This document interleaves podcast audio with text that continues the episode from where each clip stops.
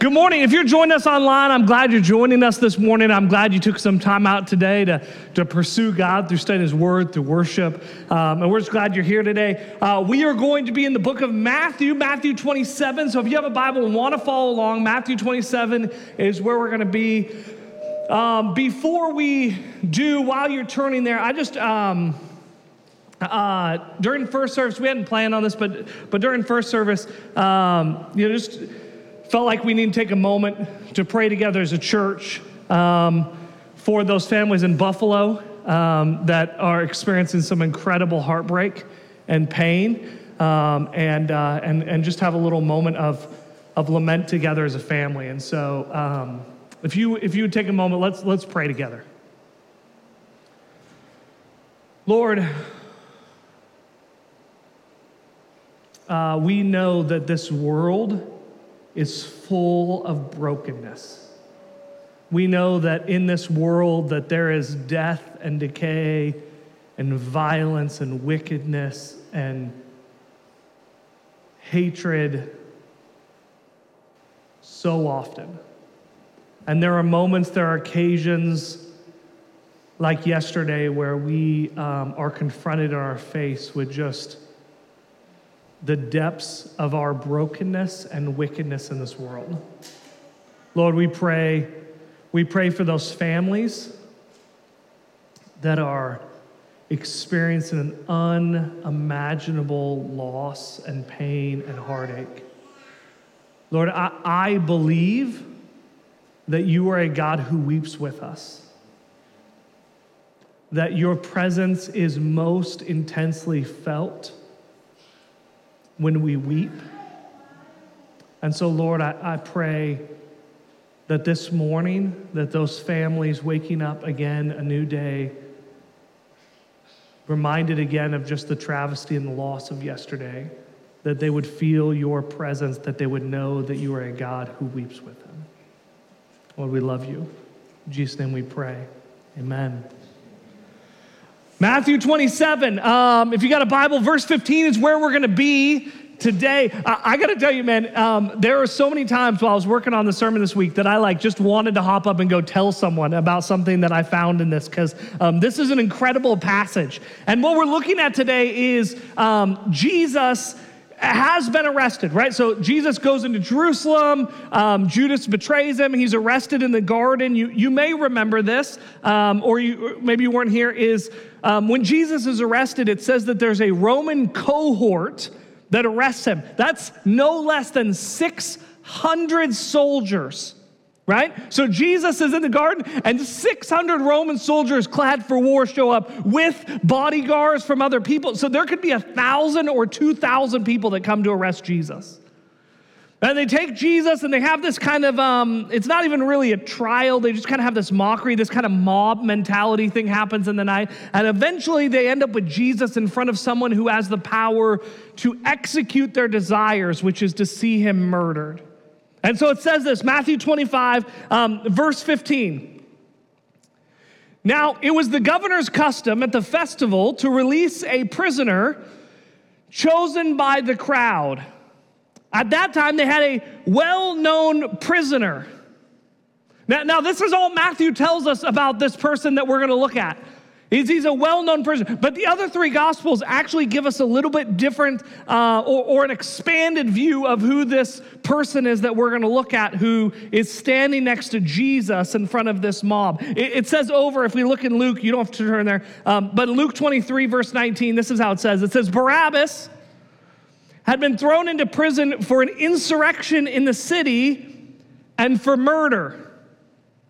That's a, that's a little bit more of a painted out picture of who this guy is than a well known prisoner. It's not just like he ended up in prison and he played a mean banjo. And like everybody knew the dude in prison who plays banjo, right? He was well known because he was a murderer. He, he was well known because he was part of insurrection. Now, the Greek word here, I'm probably going to butcher it, but the Greek word here is a word called, uh, that's um, something like lestei right? Lestei is, the, is this word here. And, and here's actually, this is for free. This actually doesn't have anything to do with the sermon. Um, uh, the, the, the, two guys that are um, uh, that hang next to Jesus, right? Jesus, and then there's guy on his left and his right. Those two guys, um, can anybody tell me what those two guys are um, getting uh, capital punishment for? And I'm gonna give you a warning, so be bold, be confident, but you're gonna be wrong. Can anybody tell me what, what they were? Theft. They, they were robbers. They were thieves, right? That's how, it, that's how it's translated a lot of times. Um, that's a really bad translation, okay? Um, it can mean that. And, and you know what? Um, uh, we have these Saturday seminars coming up. Did you, have you heard about these in June, right? Um, Saturday seminars happen in June, and uh, they're two hours. You can come, and one of them that we're doing is with Joe Hoover, who's a part of our church, and he's been a Bible translator for decades. And so you can come and you can ask Joe, why does Sean say all the time, like, this is a bad translation, right? You can ask him these kind of questions. You should sign up. You can text mom at 97000 to learn about how you can get signed up for these Saturday seminars seminars. But it's not a great, tra- and here's one of the reasons why. It can mean thief, it can mean robber. Okay, here's the reason it's a bad translation. Thief and robber was not a capital punishment crime in Rome.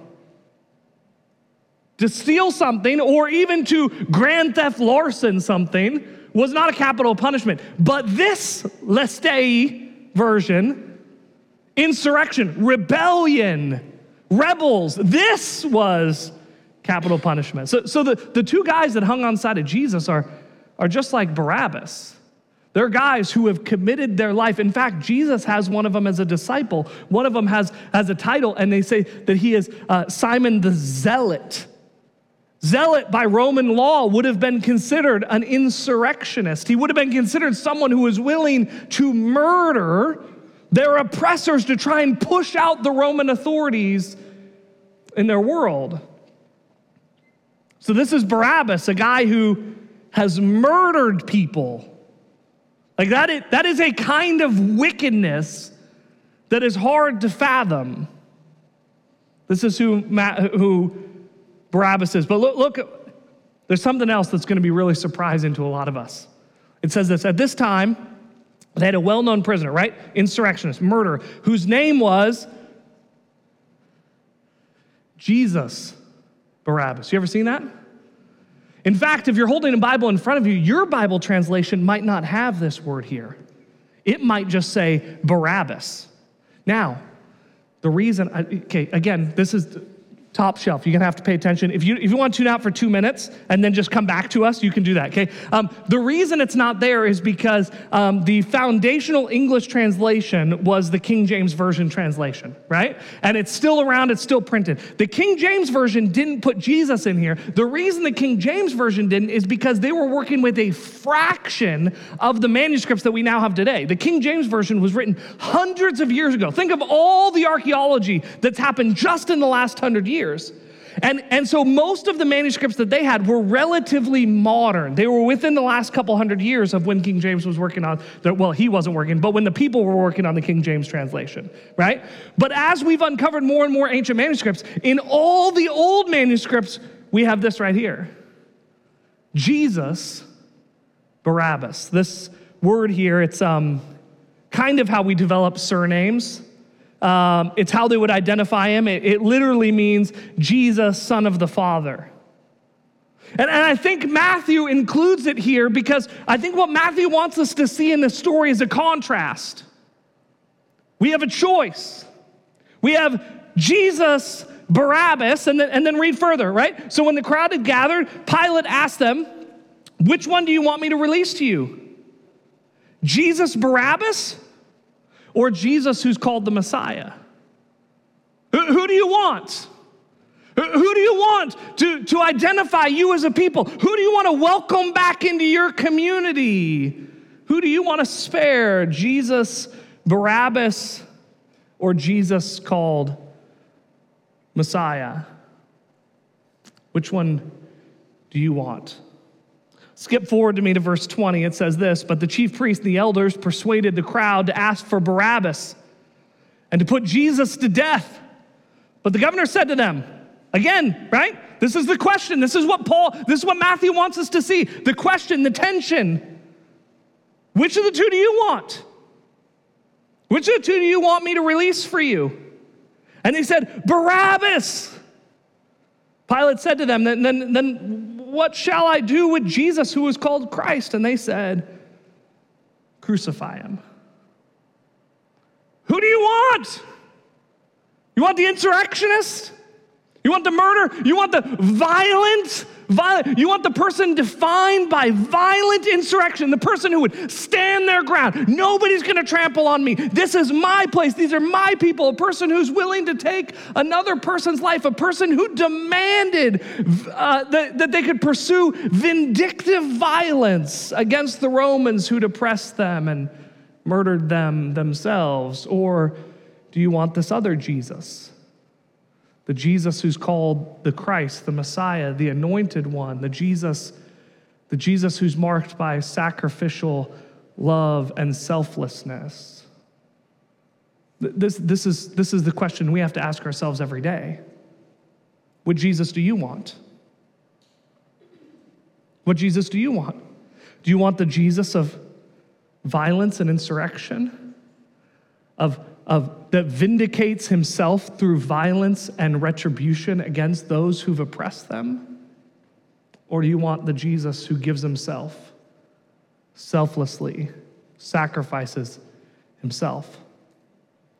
Paul sees this tension in us. Paul, he wrote much of the New Testament. Paul sees this tension in all of our lives. And so he, uh, you don't have to turn there, but he writes it this way in Romans. This is the same tension he's talking about that Matthew's talking about. And he, and he says this For the mind is set on the flesh. This is the, this is the, the Jesus Barabbas.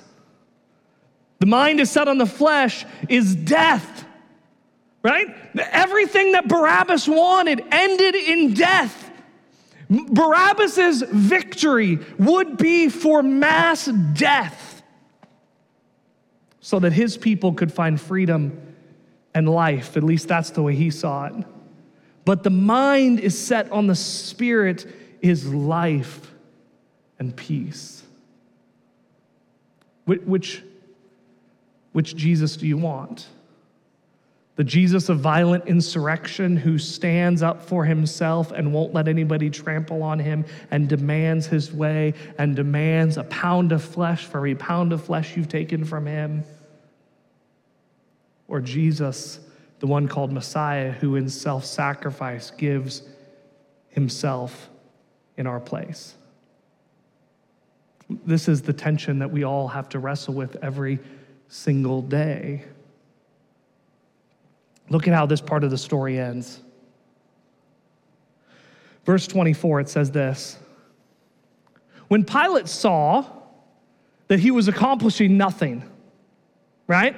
I think Pilate ignorantly thought if I bring this guy up, who's going to get executed? Jesus Barabbas. If I bring this guy up and I put him next to this guy, this guy's just a nuisance, but this guy's a murderer, right? And the people, you know, just a week ago, as Jesus is walking into the city, Pilate saw the parade and the celebration. He's got to think that those people are there. It turns out they're not, it's a different people. That they'll free this guy and, and it'll all be done. It'll, the, the crowd will go away. But that doesn't happen. But rather that he was starting, that, that a riot was starting, he took water and washed his hands in front of the crowd. Now, here's a here's a um, uh, interesting historical thing. Pilate hated the Jews. Like Pilate, who was a, who was a um, general who'd been sent to um, kind of oppress and oversee. At a point in time, like when Jesus is born, uh, the Israelite people had a puppet king. You remember King Herod? Remember King Herod? He, he was a puppet king, but they had a king, and he was the king of Israel. And that, that was his title. And things didn't go well, so eventually Rome was like, whatever, Forget this king stuff. We're just sending a general, and he's going to make sure this thing stay in control, right? But Pilate, like, Jerusalem was not the place you wanted to get assigned to. And, and Pilate hated the Jews. And in fact, Josephus, a modern of Jesus, a historian, um, he talks about that he hated the Jews so much that he would make mockeries of the religious symbols. And they couldn't do anything about it, right? He's the guy with cohort after cohort after cohort of Roman soldiers, and they couldn't do anything about it. And so, what he's doing here is um, uh, Josephus said that one of the things that he hated about the Jews in one of these lists, he like, like, you know, Pilate despised the Jews when they blah, blah, blah, and he kind of lists these things out. One of the things that he lists out is this, is hand washing, right? The ceremony, hand, which just should make you really nervous if you were ever approached by Pilate to shake his hand after 40 years of not washing his hands. he hated this. He thought it was a joke and ridiculous, and he would make a mockery of the Jews by, oh, look at me washing my hands, right? Now, we've made this into, like, we've adopted this into our culture because of what Pilate did, and then it was popularized by Shakespeare and Hamlet. You know, uh, she's trying to wash off the blood off of her hands, right? And so we've, we've popularized this as a thing that you can wash your hands of it. But before Pilate did this, that was not a thing. Pilate create and, and he and he so he he's mocking them by saying, Fine, you guys are a mess, you guys are a dumpster fire, like your whole whatever, this whole thing is a joke. But whatever, you do what you want, right? So he says, I'm innocent of this man's blood. See to that yourselves. And the people said, His blood shall be on us and on our children. Isn't it amazing that even in an unjust criminal proceeding, that God is a God who takes the things that meant to be curses and he makes them blessings? I mean, isn't this, isn't this what we rejoice over? Right? That the blood of Jesus covers us? Like, isn't that what we pray for? Is it, if you have children, isn't this what you've prayed for your children? That the blood of Jesus would cover over them, that it would be on them? And that what was meant to be a curse that would bring the full wrath of God became the pathway by which we experience the blessing of the goodness of God poured out to us when we did not deserve it even the curse becomes a blessing. You see, the God that we worship is a God who takes curses and he makes them blessings. He makes darkness and he makes it light. He makes death and decay and brokenness and sin and wretchedness and hatred, and he makes them uh, good and life and healing and hope. This is the God that we worship. You know, um, I, I hadn't really thought about it till this week, but um, you know, there, there were two other people that were crucified with Jesus, right? Um, and a lot of times when we see like pictures or videos, recreations of it, here's what we imagine. Like when Jesus comes with his cross, he comes to Golgotha, and like the other two prisoners are already there. The, the, the crosses are already prepared, waiting, but there's a third one, and they weren't planning on having a third execution. So they like grab some lumber really quick, and then they have Jesus carried out. You know what? In scripture, there is no indication that that's true. You know what was planned for that day? There was an execution of three people planned that day. There were three crosses. Jesus Barabbas was meant to hang on that middle cross. This is not a figurative freedom that, that Jesus Barabbas gets. This is not some sort of like, oh, he got by with it this time. I mean, you know, prison's tough, but he's really good at playing banjo. But prison's tough, but he was set free. No, that was supposed to be the day that he was executed for the crimes that he rightly deserved death for. But in the place of the one who should have hung on that cross, Jesus hangs on that cross. This, this is the gospel. Like this story is maybe one of the most clear stories the gospel you're to find in the gospels, the four gospels that tell the life of Jesus is that Barabbas was due that cross. But Jesus, perfect and innocent, deserving none of it, took his place and hung on the cross so that Barabbas could walk free. That is our hope. That for every single one of us that we're wicked and broken and sinful. And we have a wrath of God due us, deserved us. Scripture says this it says, For the wages of sin is death. What we have rightly earned is that death on that cross. That we deserve the cross, but Jesus took it for us the only reason Barabbas doesn't hang on that cross is because Jesus does. And the only hope that we have not to experience death and destruction and the full wrath of God is because Jesus did. Now, there are um, there are times there, there are times um, I don't know if you know this, but there are times like um, I'll, get criticism. Um, and I'm a big boy; I can handle it, right? Not for many of you. Not for many, because you're still here, right? Um, but I, will get, and, and like, you know, sometimes people like, oh, you know, do we, Do we just have to talk about the gospel? Like, like what about what about Sean? Sean, what if what if we did four weeks on marriage? Like we could we could just pause. Like, I know you love the book of Matthew. We're running. I'm just hoping that at some point God starts publishing more chapters of the book of Matthew. So that next time you open your Bible, it's like Matthew 34. What in the world, right? And, and Sean, why don't we just do a series like on, on, on marriage? Or, or why don't we do a series on finances? Or why don't we do a series on relationships? and they say, they say, um, like, it's great, but like we got it. Like I understood the gospel. And here, here's what I contend with you. Like, if that's what you think, I think you don't actually know the gospel because the gospel is the only message we have. That's what Paul says. Paul says that all I have is Christ and Him crucified. That's the only message I have. Okay, here you go. Message on um, uh, uh, four week series on marriage condensed into one 30 second slot. The gospel, you get to decide. Do you want Jesus Barabbas? Do you want to stand your ground and get your way and fight even to the point of death? Or do you want to follow Jesus, the, the anointed Son of God, Jesus the Christ, who gives himself sacrificially for those who don't deserve it? That's the question you get to ask every day in your marriage. There you go, four week series on marriage, 30 seconds.